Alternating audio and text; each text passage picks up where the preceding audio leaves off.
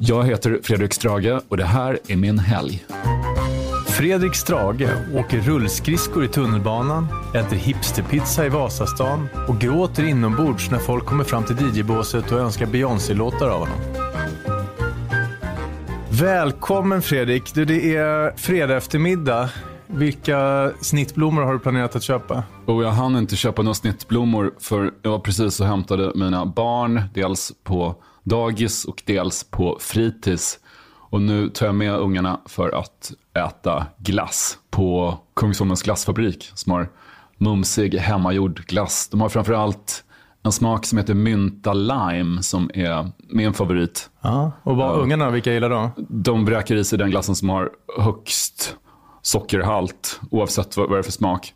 Mynta lime är väl en lite mer sofistikerad smak för den smakar mynta och lime. Vad man kan göra med den här, vilket man dock inte ska göra inne på Kungsholmens glassfabrik, är att hälla lite rom i den. Ah, okej, okej. För det är en, det är en väldigt god Så blir det dessert. vuxenglass av det. Liksom. Ja, men det är inte så att jag sitter med en flaska rom på, på Kungsholmens glassfabrik. Med ungarna efter dagis. På fredag eftermiddag. Nej.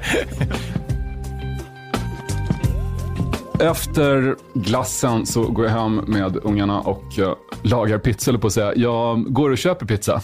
Och då går jag och köper dels svennepizza åt ungarna. Svennepizza, vilket otroligt föraktfullt uttryck. Ja, men jag förstår ungefär vad det är. En klassisk hawaii och calzoner. Exakt, men, men sen så skyndade jag över Barnhusbron, över till eh, andra sidan, där Pizza Hut ligger. Ja, hånar du barnen för svennepizza och går du själv till Pizza Hut sen? Pizza Hut är ju, det är inte Pizza Hut, utan Pizza Hut.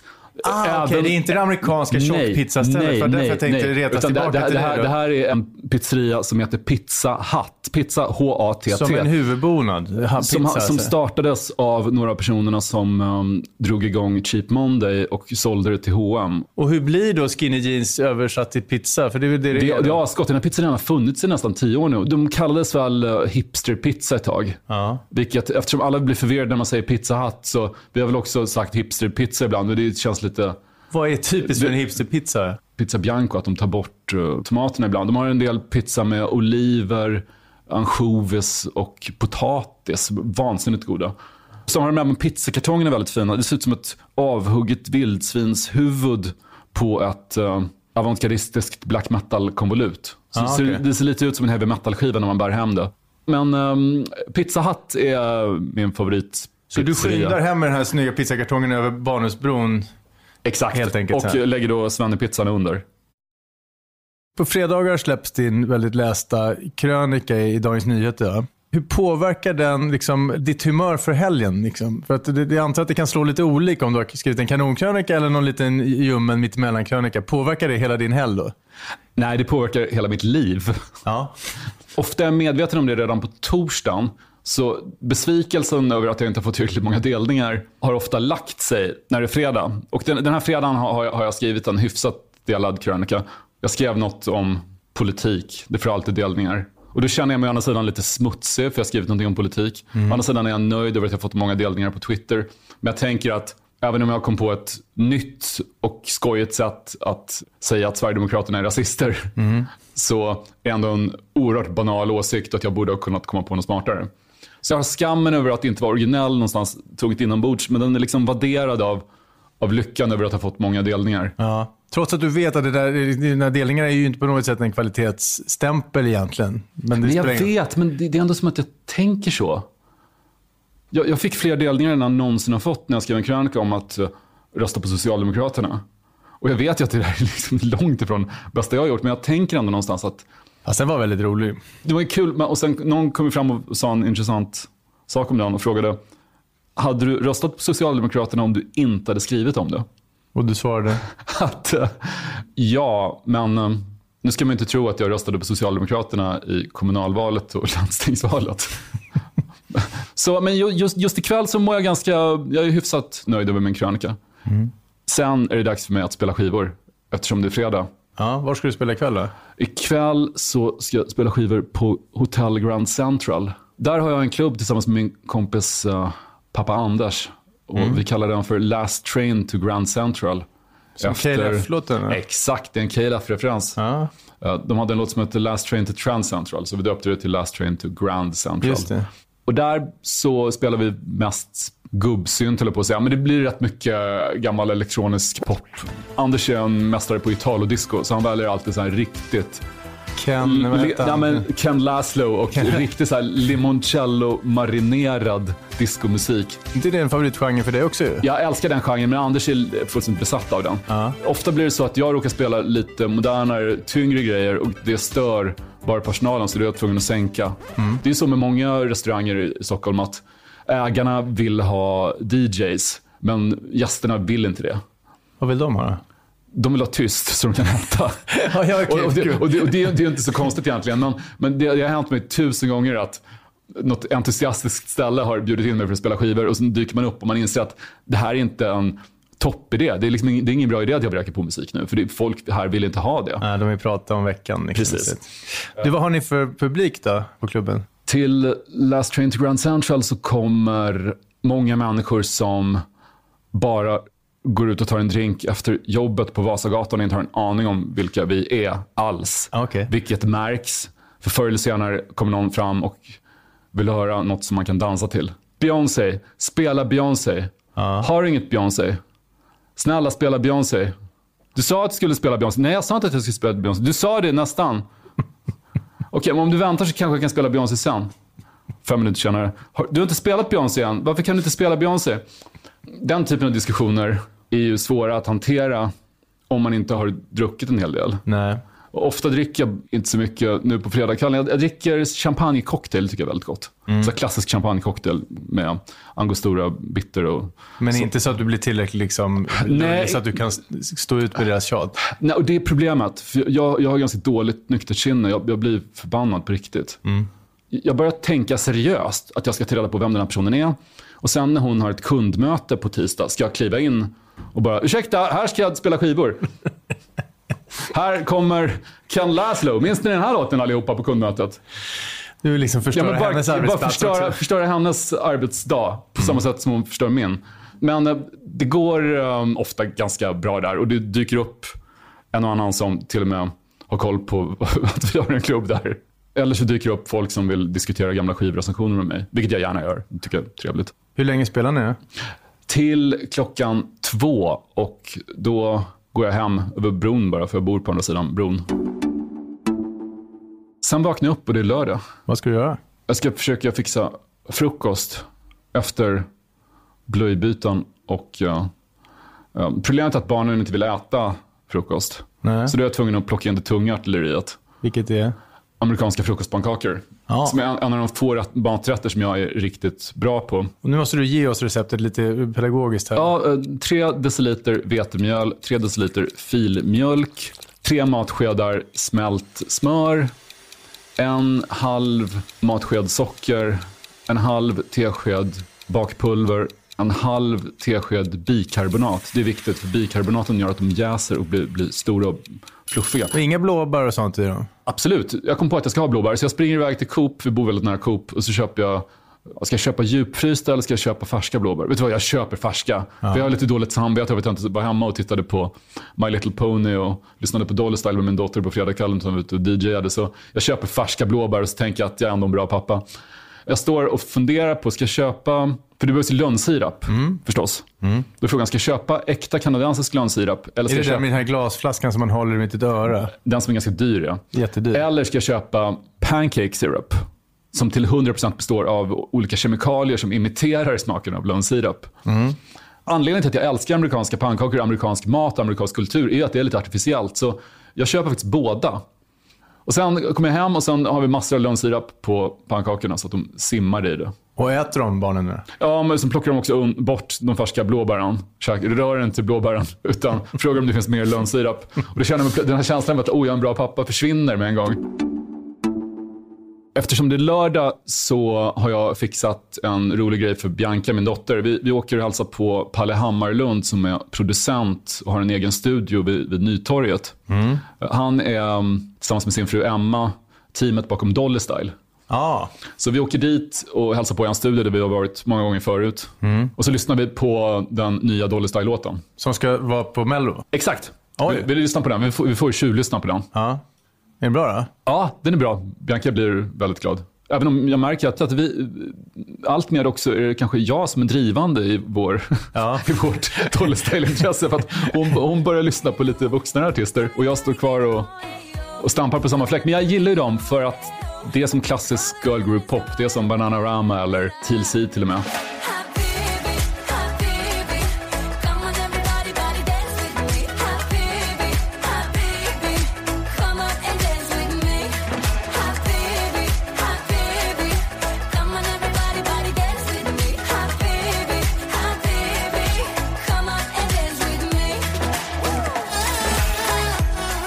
Vi lyssnar på den här nya låten och sen åker hon och lillebror de åker inte hem ensamma, men jag åker hem med dem. Sen gör jag ett skivaffärs-race. Ja, på Söder eller var? Det finns ju två olika områden för skivaffärer i Stockholm. Det bästa tycker jag är Sankt Eriksplan. Så jag åker dit och går till Nostalgipalatset som är en eh, alldeles fantastisk skivaffär. De även har en massa affischer och gamla tidningar och det är som ett gigantiskt antikvariat. De är lite dyrare än de flesta andra skivbörser, men det är väldigt väl sorterat. Du behöver inte bära gruvarbetarhjälm av rädsla för att krossas under ett vinylras som på många andra ställen. Utan det är verkligen väl sorterat. Du har en speciell butik för heavy metal. Dit jag brukar gå in och kolla för heavy metal och punkskivor. Och sen har de en jättelokal för allt möjligt. Och där är det sorterat in till liksom italiensk disco, fransk disco. Och där kan jag gå runt i timmar och bara... High fidelity-romantiken liksom. Vilka delar av den här romantiken med idag? Vad är det för folk där? Ensamma män. Ja. oerhört ensamma män. Som jag känner en väldig sympati för. Vi, de står där och flippar mellan skivorna. Flipp, flipp, Ja. flipp. För det är flipp. vinyl mest då? Det är, Man det är bara vinyl. Ja. Och för mig, det här flippandet har en rent meditativ effekt. Det är som att komma hem. På, jo, men det, det, det, för mig är det som att åka på, på spa. är för andra. Det behöver inte ens vara bra skivor. Bara att stå och, och flippa liksom, mellan skivorna. om, om du får bli blindfolded, har du skillnad på en singel och ett album, albumflipp? Ja, jo, men, jo, det, det hörs ju för att en singel är lättare. Så Ja. det är klart att det, det hörs. Vad handlar du den här lördagen då? Den här lördagen köper jag en japansk utgåva av ett John Carpenter soundtrack. John Carpenter är en skräckfilmsregissör som har gjort musik till sina egna filmer ända sedan han slog igenom med Alla helgons blodiga natt, eller Halloween. Han gjorde soundtracket till den för att han hade inte råd att anlita riktiga musiker. Nej. Hans musikaliska kunnande var så begränsat att han bara satte sig ner vid ett piano och klinkade på några tangenter. Och det blev den här klassiska rysliga pianoklinkandet i Alla helgons blodiga natt som Och är det just det soundtracket du köpte? Ja, jag hittade den äntligen på en japansk utgåva som jag letat efter. Hur många kubik kvadratmeter tar din samling upp då ungefär? Den är ganska liten faktiskt. Jag samlar egentligen bara på Depeche Mode-vinyler och Lana Del Rey och John Carpenter och Lee Hazelwood. Och? Och överhuvudtaget skräckfilm-soundtracks från, från 70-talet. Ja, okej. Och um, Sisters of Mercy, så här goth, även en del black metal. Liksom, Känns som vi kan hålla på Jo, och okej. det- okej, jag samlar på en hel del. Men det är inte mer än tusen vinylskivor hemma. Ja, okej. Jag har vänner som har haft speciella lägenheter åt sina samlingar och som har blivit vräkta från dessa lägenheter eftersom grannarna under har fått sprickor i sina tak eftersom de har ställt så mycket vinylskivor mitt på parkettgolvet i vardagsrummet. Och nu när jag varit på Nostalgipalatset vid Sankt Eriksplan så går jag vidare till Alfa Antikvariat på Olof Palmes gata. Mitt favoritantikvariat i Stockholm som tyvärr ska stänga nu i sommar. Det är gigantiskt. De, de har allt. Och det är möjligt att det är det som är problemet, att man kanske ska specialisera sig lite grann. Men det finns allt från barnböcker till, till böcker om astronomi eller zoologi eller, eller deckare. Eller, de har en stor avdelning för rockbiografier som intresserar mig förstås. Det Det är bästa jag där du vet, håller till? eller? där håller jag ofta till, men det jag gillar att göra på Alfa och den här lördagen så ska jag köpa en födelsedagspresent till min svärmors partner. Jag ska köpa en födelsedagspresent till, till Bosse. Bosse är som många andra män födda på 40-talet väldigt intresserad av andra världskriget. Och eh, då går jag till kassan på Alfa och berättar att jag ska köpa en födelsedagspresent till Bosse som är lite av en expert på andra världskriget. Men han, han behöver något speciellt. Ja, det är inget standardverk om Churchill direkt här. Nej, och han, Churchill är hans stora idol. Intressant att du nämner Churchill. Så jag måste hitta något, något speciellt. Och den timide mannen på, på Alfa blir alltid glad när man frågar. Då säger han, vänta lite. Sen, sen går han bakom och rotar i gömmorna och kommer tillbaka med fyra alternativ som jag kan köpa. Dels kanske något, något nytt verk om Churchill. Dels kanske en originalutgåva från hans, hans memoarer, kanske från 50-talet. Och dels något skruvat som, jag vet inte, mannen som skötte Winston Churchills trädgård skrivit sina memoarer. Ja, men en kunskap som man inte får på Akademibokhandeln direkt. Exakt, du får en sån fantastisk service. Och han älskar böcker och det blir en sån upplevelse bara att se honom nästan mysa när han, när han kommer fram med dem. Men jag köper i alla fall en bok om Winston Churchills trädgård. Vad ska du göra på lördagskvällen? Jag ska gå på en konsert, för det är lördag. Och då går jag och ser Henrik de la Cour på Debaser strand. Men innan dess har jag hunnit gå ner i tunnelbanan och åka rullskridskor med min dotter också. Ah. Vi brukar, hon älskar att åka rullskridskor och jag brukar ha med mig en liten När högtalare. du säger rullskridskor, är det sådana gamla 80-tal som verkligen är rullskridskor eller är det rollerblades? Eller vad åker Hon kör old school rullskridskor. Ah, har- Warriors, liksom den där sortens gamla... Precis. Och hon har ett par fina vita rullskridskor med rosa flamingos på. Ja. Och jag brukar med en liten um, högtalare också, så vi kan lyssna på K-pop. Hon gillar koreansk popmusik väldigt mycket. Så. Alltså det är så svårt att se dig i funktionskläder eller på Leos lekland. Och så här. Är jag fördomsfull då? Eller är du, som står du i funktionskläder i parken och studsar runt? Vad är ens funktionskläder? Ja, men det är från Didriksson. Det är sånt som prasslar lite. Så har man prasselbyxor och går till... Nej, jag, jag, jag, jag står i, i en eh, skinnjacka och en t-shirt och svarta Cheap Monday jeans och ett par spetsiga boots i minusgrader i pulkabacken och fryser. och tittar på de andra föräldrarna och känner att jag är så här, still got it. Efter rullskridskoåkandet så kom jag på att jag inte orkar laga middag och då beställer vi eh, hamburgare via Uber Eats från Lillys Burger. Det är så pass gott att jag glömmer bort min aversion mot lyxburgarställen och, och beställer det här via Uber Eats. Sen efter burgarna så sticker jag till Debaser. Och hur går det för Henrik? Och han, är, han är fantastisk live, särskilt ikväll. Han är en av de få svenska artisterna som man egentligen inte behöver höra, utan det räcker att titta på honom och hur han rör sig på scenen. Ja. Hur rör han sig? Han, han rör sig lite som, en, eh, som ett smalt döende träd som ändå är oerhört hårt rotat i marken och som blåser väldigt mycket. Så hans långa överkropp svajar åt olika håll. Det är egentligen bara han och Tåström som, som kan göra den grejen. Alltså vara fascinerande bara i sitt kroppsspråk. Plus att han kan sjunga. Du, vilken låt lyfter det mest på då, i den här kvällen? Han gör en cover av det gamla black metal-bandet Venoms låt Harmony Dies, som han inte har spelat live på oerhört länge. Och då blir jag jätteglad. Och min kompis Metal Kristoffer som gillar hårdrock och älskar Venom över allt annat blir ännu gladare. För han hängde bara med för att vara snäll.